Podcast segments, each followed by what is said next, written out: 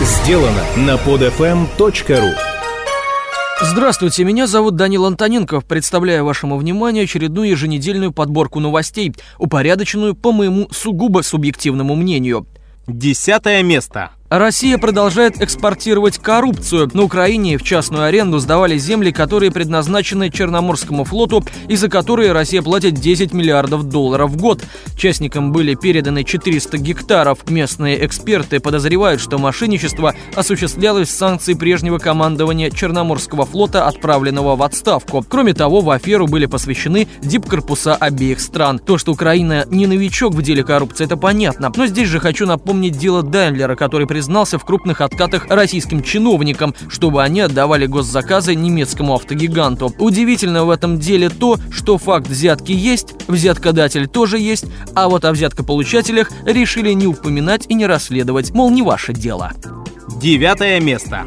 Президент Туркмении неожиданно заявил, что строящийся в стране газопровод «Восток-Запад» связан с Набука. До сих пор главная интрига состояла в том, куда именно Туркмения направит топливо по своей трубе – в российский Южный поток или же в альтернативный прозападный проект. В начале ситуация складывалась в пользу России, но весной прошлого года отношения между президентами России и Туркмении разладились из-за сокращения закупок со стороны «Газпрома». И вот теперь Берды Мухамедов принял сторону конкурентов.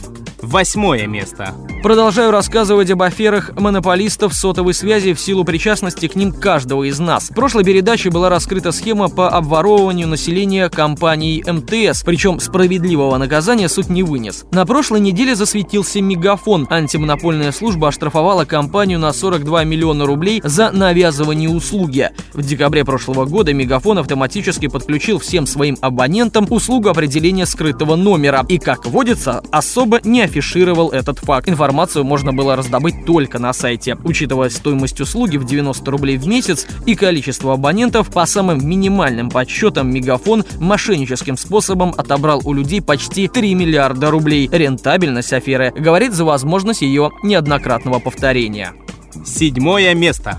Министерство финансов планирует разрешить своим служащим не публиковать данные о доходах их родственников, ведь по последним отчетам сразу видно, на кого оформляются безграничные доходы. Согласно проекту приказа Минфина, скрыть эти данные можно только по объективной причине. Однако, что кроется за этой абстрактной формулировкой, ведомство не поясняет. Чиновнику будет достаточно просто предоставить письменный отказ о предоставлении сведений супруги или ребенка. Вместо того, чтобы усложнить воровство госслужащих и ввести обязательно обязательное соответствие доходов и расходов, Минфин по сути дискредитирует идею и в разы облегчает жизнь коррупционера.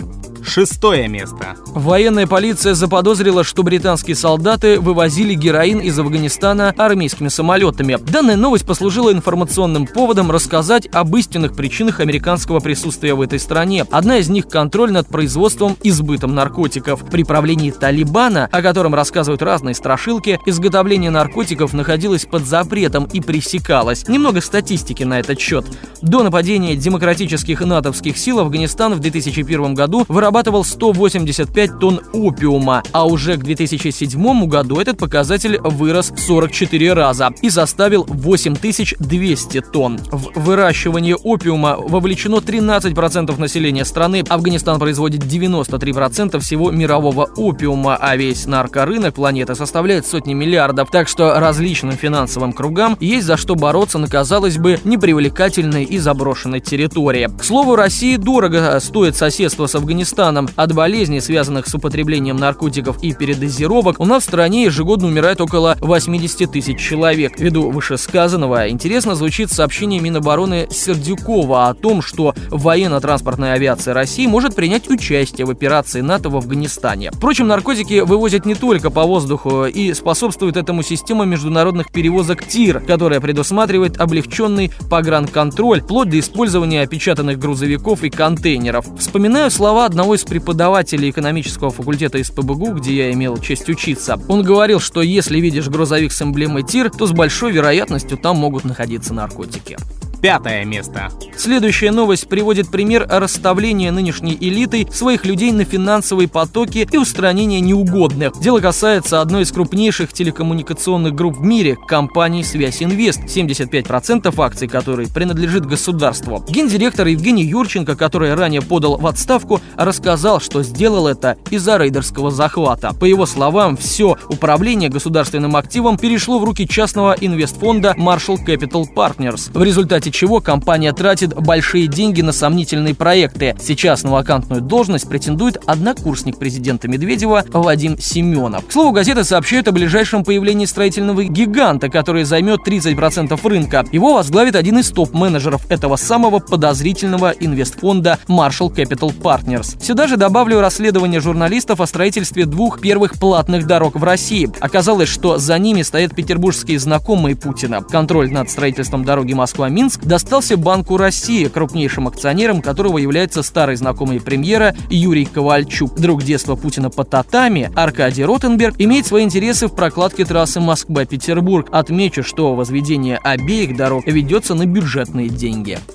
Четвертое место. Президентский институт Инсор дал повод рассказать о нем и предостеречь вас, дорогие друзья, от мысли об адекватности сотрудников этого учреждения. Глава Института современного развития считает, что в провале модернизации, внимание, виноват народ. По словам Игоря Юргенса, Медведев сделал все, что можно, однако в России для населения характерна деквалификация, деградация, люмпинизация и даже дебилизация. Отмечу, что такие подхалимские выводы института понятны, но тогда его сотрудникам в пору заниматься не научной деятельностью, а раскидыванием агитационных листовок с самолета. В любом случае, деградация населения находится в поле ответственности президента. Остается посоветовать так называемой элите искать другую страну в поисках подходящего для модернизации народа. Третье место. Достаточно резво развиваются события вокруг предполагаемой отставки Лужкова. НТВ тут же выпустил второй фильм, но уже про жену мэра Елену Батурину. Газеты, ссылаясь на свои источники в Кремле, называют кандидатов на пост градоначальника. Среди них вице-премьеры Собянин и Иванов, министр МЧС Шойгу, а также бывший калининградский губернатор Боос. Иванов уже успел, кстати, откреститься. Лужков тем временем взял отпуск и уехал в Австрию. Журналист утверждает, чтобы обдумать отставку. И не забыл натравить свой ресурс телеканал ТВ-центр, который готовит разоблачительный фильм об уловках НТВшников. А в чем же суть противостояния? Многие доверяют словам Батуриной, которая рассказала в интервью зарубежным СМИ, что кампания против Лужкова связана с предстоящими президентскими выборами. По словам Батуриной, в администрации президента есть люди, опасающиеся, что столичный градоначальник в 2012 году примет сторону не Медведева, а Путина. В этом же интервью Батурина заявила, что Лужков не рассматривает вопрос о возможном участии в президентских выборах. Стоит отметить, что Батурина человек заинтересованный, ее словам можно верить очень условно. На этом фоне многие эксперты не видят разлада внутри тандема и говорят скорее о противостоянии финансово-властных интересах кремлевской и московской группировок.